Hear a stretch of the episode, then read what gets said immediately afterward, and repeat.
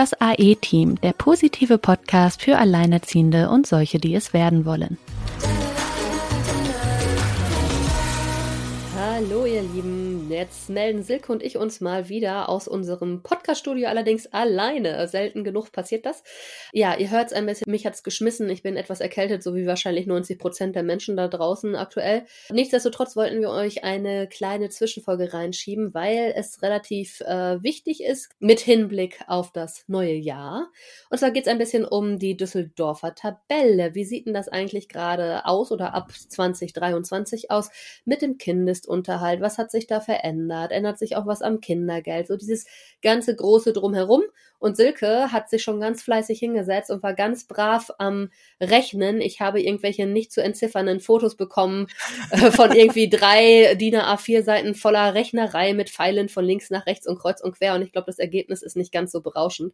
Äh, Silke, ähm, was kommt da für ein Skandal sage ich mal, schon wieder auf uns zu. Ja, da ist schon wieder. Also ich äh, bin auch leicht erkältet. Hallo 90 Prozent da draußen. Und äh, ja, das ist auch unsere letzte Folge, die wir dieses Jahr aufnehmen. Danach dürfen wir uns erstmal ein bisschen zur Ruhe setzen, aber keine Angst, wir haben schon vorproduziert für euch. Aber das ist jetzt sozusagen hier unsere ja, äh, unser letzter äh, Run für dieses Jahr und äh, wir haben gedacht, nee, komm, auch wenn wir erkältet sind, wir warten jetzt nicht, weil diese Zahlen ja tatsächlich sehr, sehr wichtig sind.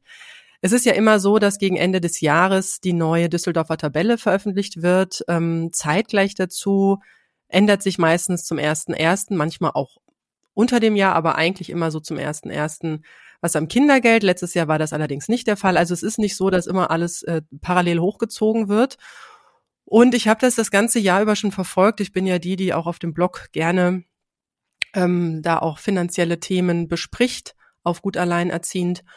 Und ich äh, rechne ja auch immer ganz fleißig so zwischen den Jahren diese neuen, ähm, die neue Düsseldorfer Tabelle aus, beziehungsweise den Zahlbetrag, weil das ist ja der wichtige, das ist ja der, den man für das Kind vom Zahlungspflichtigen überwiesen bekommt. Und ähm, ja, da, da, da, da wird's jetzt sehr, sehr spannend. Also ähm, ich möchte mal kurz so eine kleine, so einen kleinen Abriss geben. Was hat sich dieses Jahr überhaupt getan? Also es war ja erstmal so, dass irgendwie so ab Mitte des Jahres, durch, auch durch die Inflation, die, die ähm, Rufe laut wurden, da muss doch mehr Geld geben, das kann doch so nicht sein. Die Inflation ist ja auch stark angezogen.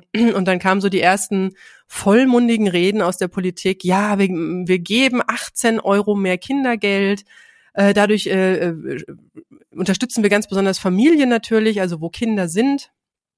Und äh, jetzt ist es allerdings so, dass wenn jetzt nur das Kindergeld angehoben wird, ist es leider so beim Unterhaltsvorschuss und der betrifft 50 Prozent aller alleinerziehenden Familien, weil 50 Prozent aller äh, Zahlungspflichtigen leider nicht äh, zahlen. Das heißt, die beantragen oder auch wenn zu wenig gezahlt wird und es unterm Unterhaltsvorschuss liegt, kann man dahin aufstocken mit dem Unterhaltsvorschuss. Ähm, wenn jetzt nur das Kindergeld erhöht wird, ist es so, dass der ja ganz komplett wieder vom Unterhalt abgezogen wird. Das heißt, in Summe bleibt nichts für Unterhaltsvorschuss Familien. Und wir reden hier von 1,25 Einelternfamilien, die auf Unterhaltsvorschuss mindestens, das sind jetzt nur die, wo nicht gezahlt wird, ähm, ja, angewiesen sind. 2,15 das heißt, was? Millionen. 2,5 Millionen also, Alleinerziehende haben wir. Ja und die Hälfte, 50 Prozent, sind 1,25. Wobei es gibt ja auch immer noch die 25 Prozent, die zu wenig zahlen. Zu wenig ist jetzt hier, sage ich mal, könnte weniger als Unterhaltsvorschuss sein, könnte aber auch über Unterhalt, also über Unterhaltsvorschuss liegen. Dann kann man natürlich nicht dahin aufstocken. Das heißt, ich tippe mal so auf 1,3, 1,4 Millionen Familien ist jetzt einfach nur mal so eine ähm, Zahl von mir in den Raum geschmissen, allein in Deutschland. Ja. So, das heißt, ähm, da kommt nichts raus. Das heißt, da wird keine Inflation abgedeckt oder sonstige Dinge. Das funktioniert nur ähm, irgendwie gewinnbringend, wenn dann auch der Unterhalt, also das, was man als Düsseldorfer Tabelle als Mindestunterhalt äh, oder dann in diesen verschiedenen Einkommensklassen aufgedröselt, wenn das auch angehoben wird, weil sonst bleibt, wie gesagt, beim Unterhaltsvorschuss und der bezieht sich immer auf diese erste Zeile in der Düsseldorfer Tabelle, das ist dieser Mindestunterhalt. Davon das ganze Kindergeld abgezogen. Das ist dann der Unterhaltsvorschuss. Ja. Dann wurden ganz große Proteste sehr, sehr schnell laut, vor allem vom, vom FAMF oder auch vom Verein Fair für Kinder. Die haben auch Protestbriefe an die Regierung geschrieben. Man konnte da auch teilnehmen. Ähm, es gab ein Gespräch mit der Familienministerin Lisa Paus. Ähm, weil es ist einfach eine Lüge, wenn man sagt, dass allen Familien geholfen wird. Andererseits ist es wieder keine Lüge, äh, wenn man weiß, dass die Politik die alleinerziehenden Familien einfach nicht als Familien definieren. Ja, ja das darf man da auch im Hinterkopf haben. Ja, dann kam von den Grünen, weiß ich noch, die Forderung, wir müssen jetzt das Kindergeld erhöhen auf 250 Euro. Das war dann das nächste, was ich gehört habe. Und dann im November ist wirklich ein bisschen ähm, ja, Zug auf die ganze Sache gekommen. Da ist nämlich der 14. Existenzminimumsbericht erschienen. Ähm, und da wurde ganz klar, dass auch durch die Inflation natürlich, wir haben eine Erhöhung der Lebenshaltungskosten. Deswegen muss, um das Existenzminimum zu sichern, der Unterhalt, also auch der Mindestunterhalt, angehoben werden. Übrigens auch der Unterhaltsvorschuss. Das ist ja spannend. Weil beim Unterhaltsvorschuss würde man ja jetzt eigentlich denken, es geht, die Leute gehen wieder leer aus weil das Kindergeld ja so oder so abgezogen wird. Eigentlich denkt man ja dann, sie müssten, der Staat müsste weniger zahlen. Ja, es ist äh, ganz äh, paradox hier, ja. So, jedenfalls kam dann äh, im November, ähm, das hatte ich auch gelesen beim FAMF, hat auch gleich sofort informiert, die haben sich wirklich diesen 14. Existenzminimumsbericht äh, vorgenommen. Ich glaube, NRW war das sogar, die machen ja mal diese kleinen süßen Videos mittlerweile, wo sie tatsächlich durchgerechnet haben, ja, Unterm Strich bleiben circa 47 Euro, auch wenn Kindergeld erhöht wird. Ähm, also es bleibt wirklich mehr übrig. Ähm, jetzt kam Anfang Dezember relativ zügig, weil ich kenne das eher so zwischen den Jahren oder so ab Mitte Dezember ist jetzt tatsächlich, viele haben ja schon gesagt, na ja, aber wenn jetzt irgendwie Kindergeld erhöht wird, dann wird es ja wieder weniger und man hat halt noch keine greifbaren Zahlen gehabt. Aber die sind jetzt da. Also die Düsseldorfer Tabelle ist raus. Jetzt muss man natürlich auch wissen, das ist gar kein Gesetz, das ist nur eine Richtlinie, ja. äh, an die sich aber eigentlich relativ viele halten. Das heißt, die wird immer als Basis genommen, die wird vom Oberlandesgericht Düsseldorf. Da kann man auch mal nachsuchen. Also wenn ihr was sucht nach Düsseldorfer Tabelle und da steht OLG Düsseldorf vorne dran, dann ist das auf jeden Fall der Hersteller. so, der hat die Zahlen veröffentlicht. Und da ist es tatsächlich so, ich habe mir mal den Mindestunterhalt angeschaut. Da gibt's ja immer diese drei Kategorien. Bis sechs Jahre, das heißt tatsächlich bis zum sechsten Geburtstag. In der Kategorie bis sechs Jahre sind es 41 Euro mehr. Das sind jetzt 437 Euro. Laut Düsseldorfer Tabelle, wie gesagt, das sind noch nicht die Zahlbeträge. Ähm, bei den zwölf, also bis zwölf, ist es 47 Euro mehr. Und bei bis 18 sind es 55 Euro mehr. Und bei den ab 18-jährigen Volljährigen sind es tatsächlich 59 Euro mehr. Dazu gibt es ab dem 01.01.23 tatsächlich mehr Kindergeld.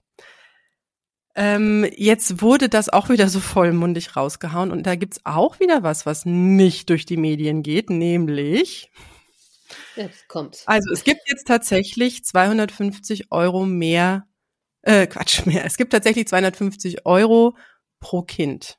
Dazu muss man allerdings wissen, dass die komplette Staffelung wegfällt. Bis jetzt war es ja immer so, dass wir das erste und zweite Kind hatten. Da gab es aktuell 219 Euro. Dann gibt es das dritte Kind und dann vierte Kind aufwärts, also auch fünfte, sechste, siebte Kinder. Da war es bis jetzt so, ähm, dass natürlich jetzt von den 219 Euro, erstes und zweites Kind, die bekommen jetzt ab 1.1.23 tatsächlich 250 Euro. Das heißt, wir haben hier pro Kind eine Steigerung von 31 Euro. Aber was völlig verschwiegen wird und wo ich schon so meinen ersten ähm, leicht schrägen Schmunzler hatte, als ich diese Zahlen ausgerechnet habe, war, vierte Kinder bleiben bei 250 Euro. Das heißt, da ist doch schon wieder mal irgendwas merkwürdig. Wenn doch bis jetzt äh, Familien mit vielen Kindern ab dem vierten Kind 250 Euro bekommen haben, dann heißt es doch eigentlich, dass da ein höherer Bedarf, auch ein höherer finanzieller Bedarf ist, je mehr Kinder es gibt. Das wurde jetzt komplett einkassiert und es bleibt bei 250 Euro. Also ist doch diese bis jetzt verfolgte Denkstrategie irgendwie gerade mal umgedreht worden. Also so verstehe ich das. Wie verstehst du das? Ja, hier? irgendwie schon. Aber das ist ja immer so. Sie finden dann immer Wege, etwas zu kommunizieren, worüber sich alle freuen und tun aber eigentlich das Gegenteil und verschachteln ist so, dass man wirklich sich hinsetzen muss und rumrechnen muss, um es überhaupt zu bemerken. Weil sonst wird man ja freudestrahlend durch die Welt rennen. und trotzdem nichts auf dem Konto ja, haben. Richtig, ja, so nach dem Motto, ja, ja, also wie gesagt, also mit Inflationsaus Inflation ausgleichen nein, hat das nichts nein, zu tun. Eigentlich ist das ja die zweite Inflation, die einen daran trifft. Zumindest ab einer gewissen ja, Anzahl an Kindern, ne? Ja, und jetzt kommt auch noch eine ganz dicke Lüge, die ich auf der Regierungsseite gefunden habe. Die Zahlen sind nämlich wirklich von der Regierungsseite. Da steht, Kindergeld wird deutlich erhöht. Das ist die Headline. Und wenn du nur noch Headlines liest, hast du ein Problem. Ja, ja wie gesagt. Ähm, kinderreiche Zeiten werden jetzt scheinbar nicht berücksichtigt. Sie schreiben noch drunter besondere Zeiten, besondere Belastungen. Wir entlasten Familien. Mhm. Jo, aber scheinbar ist nur die Kleinstfamilie so mit ein bis drei Kindern irgendwie förderungswürdig, habe ich so das Gefühl. Ja. Naja. Jedenfalls, was jetzt kommt, ist ja dieser Zahlbetrag. Das heißt, jetzt haben wir die Düsseldorfer Tabelle, die wurde erhöht. Mhm. Wir haben das Kindergeld, es wurde erhöht. Also kann doch eigentlich nur ein Plus rauskommen, oder? wären da nicht die ganzen Anrechnungsfälle? Wären da nicht, wären da nicht. Also ich habe mir das mal ausgerechnet. Äh, ich bin jetzt mal von meinem Fall ausgegangen. Ich habe zwei Kinder, die sind in der Klasse zwei, also die sind äh, acht und zwölf Jahre alt. Das heißt, sie gelten jetzt, äh, Quatsch, elf. Sie sind acht und elf Jahre alt. Das heißt, sie sind in dieser mittleren ähm, Kategorie. Und da hatten wir bis jetzt, 2022, hatten wir zusammen ähm, als Zahlbetrag 691 Euro. Nee, warte mal, war das Zahlbetrag? ähm, doch, genau, Zahlbetrag, Entschuldigung. Ah, du musst halt echt ein bisschen ja, schneiden. Ich merke schon, kein Problem. also, ähm, zwei Kinder, ähm, acht bis elf Jahre, sind 691 Euro in 2022 gewesen. Wenn man jetzt nach der neuen, nach den neuen Zahlen geht, also wirklich nur, ähm, wir haben nur Mindestunterhalt, das heißt Mindestunterhalt plus das erhöhte Kindergeld, dann wäre ich bei 754 Euro, wären sozusagen jeden Monat 63 Euro mehr. Okay.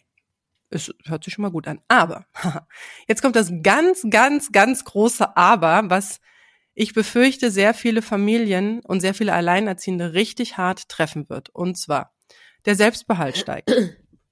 Der Selbstbehalt ist das, was der Zahlungspflichtige von seinem Nettoeinkommen zurückbehalten darf, um sein eigenes Leben zu finanzieren. Und ähm, da darf auch kein Unterhalt mehr von bezahlt werden. Also das ist so dieser gesicherte Bereich, der uns Alleinerziehenden fehlt. Ich habe das auch mal ja. in so einem Art Posting rausgehauen, dass wir ja immer all in gehen mit allem, was wir ja. haben. Dann hieß es so, nee, wenn man halt, äh, also der Selbstbehalt wäre sozusagen das Pendant zum äh, zu Hartz IV. Also oder auch so Beihilfen. Aber dann, darf, dann soll ne? der andere doch bitte auch nur den Hartz-IV-Satz als Selbstbehalt haben. Nein, also alles, was du so dann als Beihilfe machen ja, kannst. Ja. Das heißt Hartz IV oder Wohngeld, Kinderzuschlag etc. Also das wäre im Prinzip genau dieses Pendant zu diesem Selbstbehalt mit dem Unterschied, dass der Selbstbehalt ja das Selbstbehalten ist, ja, und das andere mit Antragstellungen, Richtig. Offenlegungen etc. etc. Ja zu tun hat. Ja. Plus ähm, ja auch da sozusagen Vermögenswerte ja bei der ein oder anderen Beihilfe ja auch äh, berücksichtigt werden, was beim Selbstbehalt nicht der Fall, äh, nicht der Fall ist. Ja.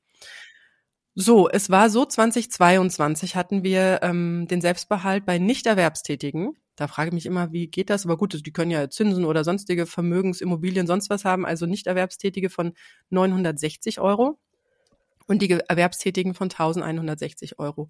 Jetzt 2023 ist der stark angestiegen, so stark wie eigentlich selten. Und in letzter Zeit ist der eigentlich gar nicht mehr angestiegen. Aber gut, andererseits muss man auch sagen, klar, logisch, die Inflation ist höher, die Mieten äh, steigen, die, die Nebenkosten steigen. Da muss man natürlich auch da an der Stelle mehr Geld haben.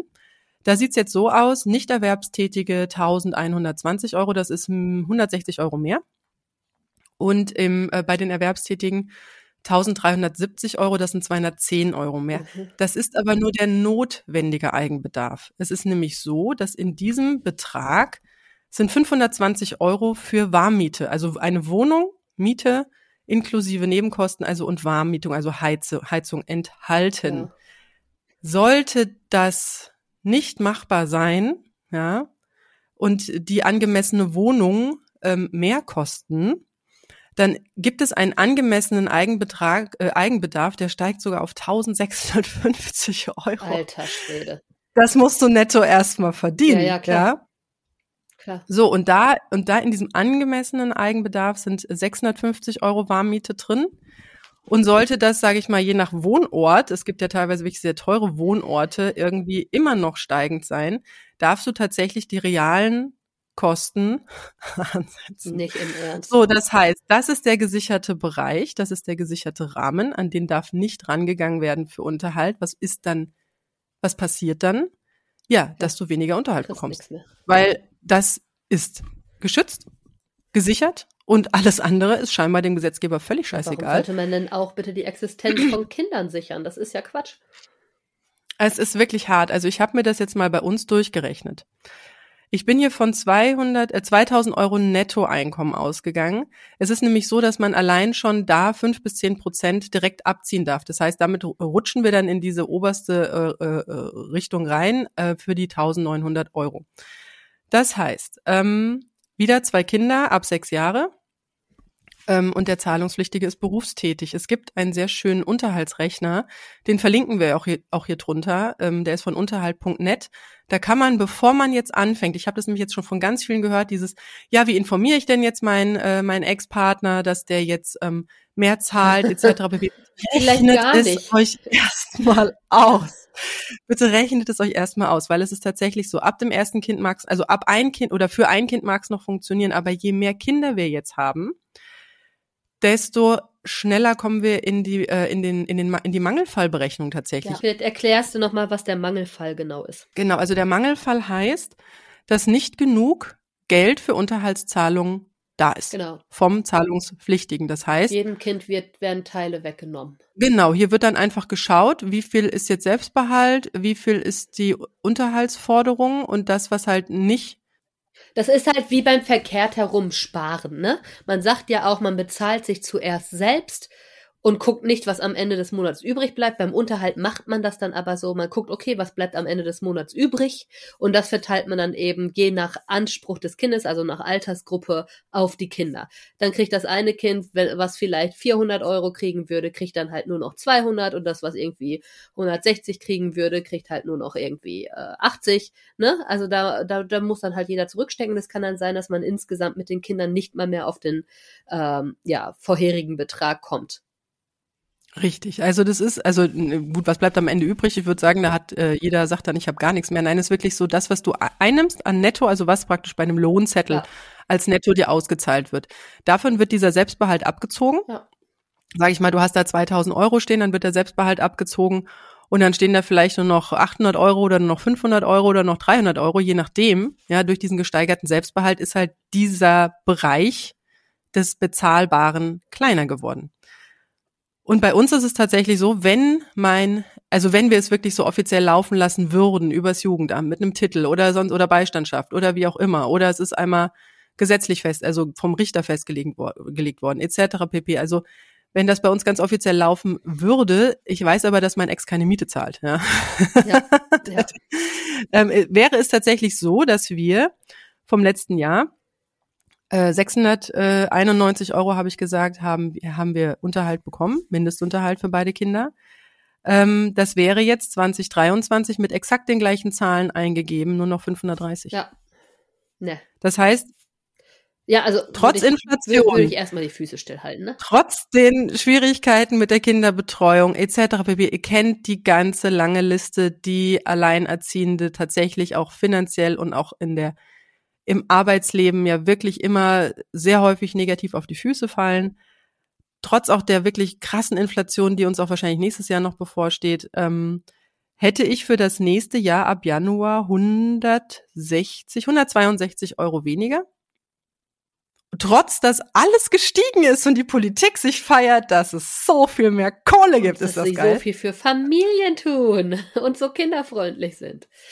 Ja, es ist ja, also da ist mir alles aus dem Gesicht gefallen und ähm, also ich werde jetzt auch zwischen den Jahren wieder den Blogbeitrag veröffentlichen zur Düsseldorfer Tabelle, wo ihr diese ganzen Zahlen nochmal gestaffelt findet. Da gibt's dann auch wieder das PDF dazu, das könnt ihr euch runterladen und einfach für euch immer so ein bisschen zum Nachschauen haben, auch wenn sich mal eine Altersklasse ändert beim Kind. Das kommen ja durchaus Geburtstage dann gerade mit diesen äh, gewissen ähm, Jahren vor, wo es dann plötzlich dann doch auch unter des Jahres, äh, unter dem Jahr mal, mal mehr wird. Da könnt ihr nochmal nachgucken. Ich werde auch die Zahlen, die ich jetzt hier gerade auf der Tonspur euch näher gebracht habe, auch da nochmal niederschreiben, dass ihr das auch nochmal nachgucken könnt. Und wie gesagt, rechnet, bevor ihr jetzt sofort losrennt und äh, mehr Geld fordert. Es sei denn, ihr seid euch sicher und derjenige ist wirklich nicht beim Mindestunterhalt angesiedelt, äh, angesiedelt sondern wirklich einige Stufen weiter oben oder unten nach Düsseldorfer Tabelle, weil das äh, wird höher, je tiefer es ist. Ähm, dann okay, dann macht das, wenn da nicht die Kommunikation läuft und derjenige nicht so, ähm, ne, so da hinterher ist. Eigentlich ist es ja so, dass der Zahlungspflichtige die Bringschuld hat. Das heißt, der müsste sich informieren, der müsste sofort zum ersten ersten ähm, die Überweisung aufstocken, ja, wenn wenn es aufzustocken gilt. Aber eigentlich denke ich mal, hoffe ich, dass es der Fall ist. Eigentlich ist es ein Automatismus, der mit euch nichts zu tun hat, weil es ein Kindesunterhalt ist und er ist der Vater oder sie ist die Mutter. Und ähm, dem ist leider, wie wir aus der Realität wissen, oft nicht so. Das heißt, es hilft äh, einfach mal diese Zahlen oder den Blogbeitrag zu verlinken und sagen, hier, guck mal, das sind die neuen Zahlen, äh, das hast du nächstes Jahr dann zu überweisen, bitte mach das dann auch pünktlich. Eine kleine E-Mail oder wie auch immer ihr das tut. So kann man es machen. Aber wie gesagt, wenn ihr das Gefühl habt, habt zwei Kinder mit Mindestunterhalt bisher, bitte schaut vorher nach. Nicht, dass ihr euch hier, ähm, ja, dass ihr hier plötzlich schlafende Hunde weckt, weil genau auf diesen Fall hat mich eine Mama bei Instagram aufmerksam gemacht und ähm, die mich auch fragte, ähm, und dann wirklich auch diesen Unterhaltsrechner, da bin ich auch sehr dankbar, mir ähm, weitergeleitet hat und sagte, nö, sie macht jetzt erstmal nix. Ähm, sie lässt das so, wie es ist. Sie hat drei Kinder und ähm, bei ihr wären das tatsächlich einige Zahlen weniger dann nächstes Jahr. Das ist, kann doch nicht sein, Sina. Nee. Also bitte jetzt nochmal die Zahlen. Ob, bitte, mal. Ich bitte reg dich mit mir auf. ja, ich habe extra heute ein grünes Bild vor mir, dass ich hier nicht den roten Stier mache. Aber ähm, also ich bin tatsächlich, als ich die Zahlen ausgerechnet habe, also also alles wird vollmundig nach oben gezogen, aber ich kenne ja mittlerweile den Hasen, jetzt nach vier Jahren. Ja. Und ich habe mir auch gedacht, schauen wir doch erstmal. Ich schaue jetzt erstmal. Genau. In aller Ruhe rechne ich das jetzt hier mal zusammen. Und ja, es hat sich leider wieder bestätigt. Also es fällt mir leider nichts mehr dazu ein. Wir haben es vorhin so schön gesagt, jeder, der sich aufs System verlässt, ist verlassen. Mhm. Und es sind am Ende die Alleinerziehenden und da haben wir immer noch einen sehr hohen weiblichen, äh, ja, es ist ja, was haben wir, 400.000 oder 460.000 alleinerziehende Väter und der Rest sind Frauen. Ja.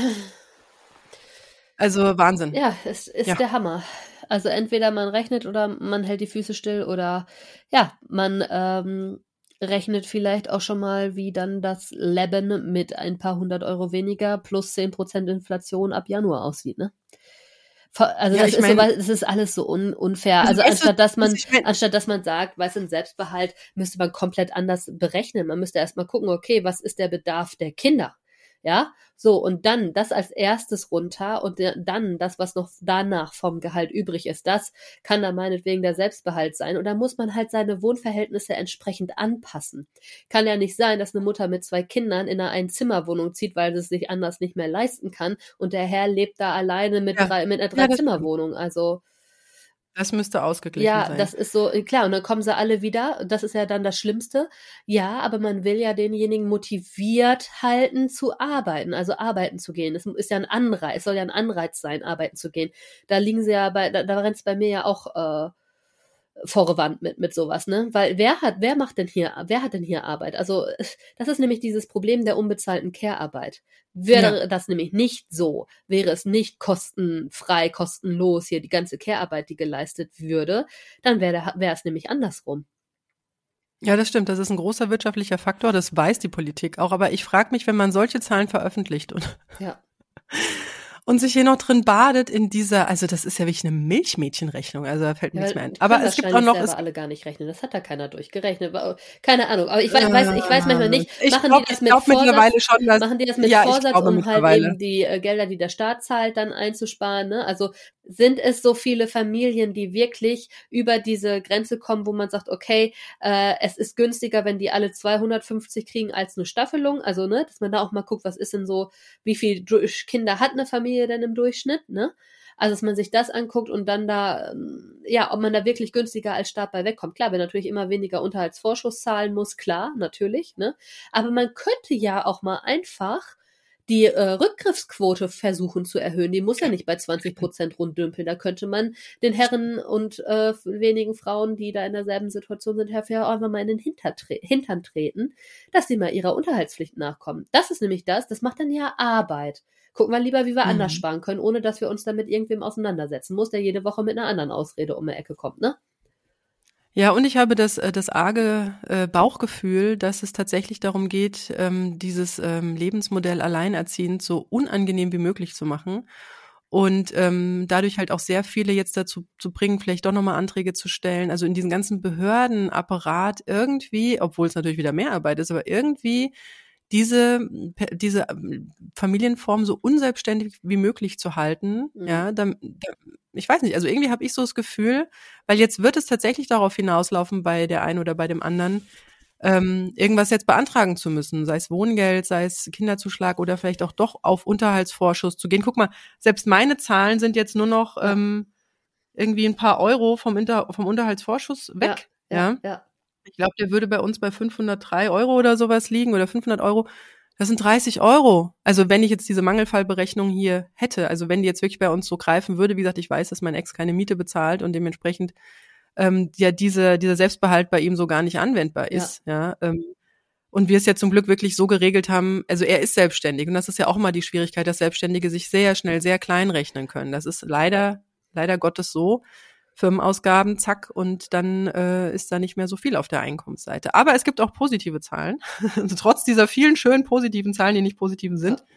Es ist so, dass in der Steuerklasse 2, das ist ja die Steuerklasse für Alleinerziehende, steigt der Entlastungsbetrag und zwar auf 4.260 Euro. Ja.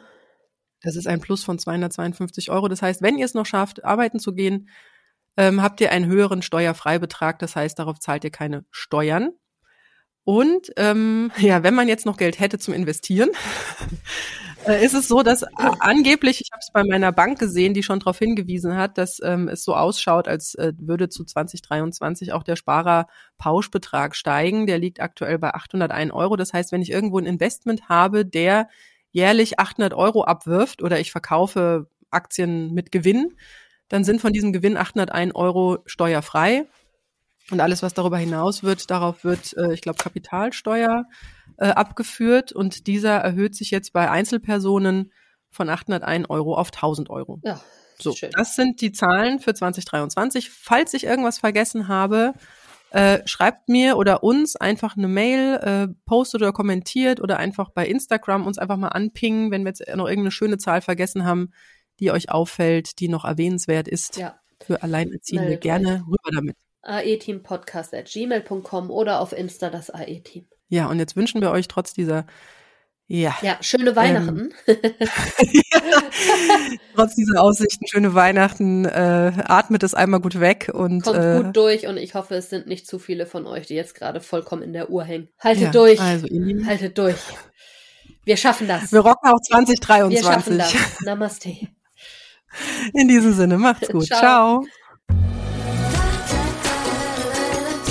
Das war das AE-Team, der positive Podcast für Alleinerziehende und solche, die es werden wollen, mit Sina Wollgramm und Silke Wildner.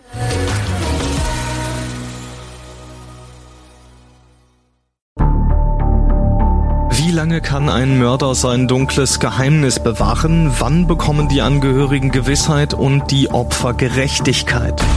Jedes Jahr werden bei der Polizei rund 100.000 Menschen als vermisst gemeldet. Drei Prozent davon, also 3000 Menschen, bleiben länger als ein Jahr verschwunden. Einige werden nie wieder gesehen. Seit gut drei Jahren arbeitet die Polizei in NRW mit sogenannten Cold Case Units. Das sind Abteilungen, die wirklich nur damit beschäftigt sind, Mordfälle zu bearbeiten, die teilweise seit Jahrzehnten ungeklärt sind. Ich bin Mike Mattis, Radioredakteur und News Anchor und ich spreche mit Ermittlern über diese Fälle. In meinem Podcast Licht ins Dunkel, Cold Cases und ungeklärte Vermisstenfälle von hier beleuchten wir gemeinsam mit Profilern, Staatsanwälten und Mordermittlern Cold Cases und ungeklärte Vermisstenfälle aus ganz Deutschland. Immer in der Hoffnung, dass Angehörige endlich Gewissheit und die Opfer Gerechtigkeit bekommen. Licht ins Dunkel. Cold Cases und ungeklärte Vermisstenfälle von hier. Eine Produktion von Mike Mattis und der Podcastfabrik.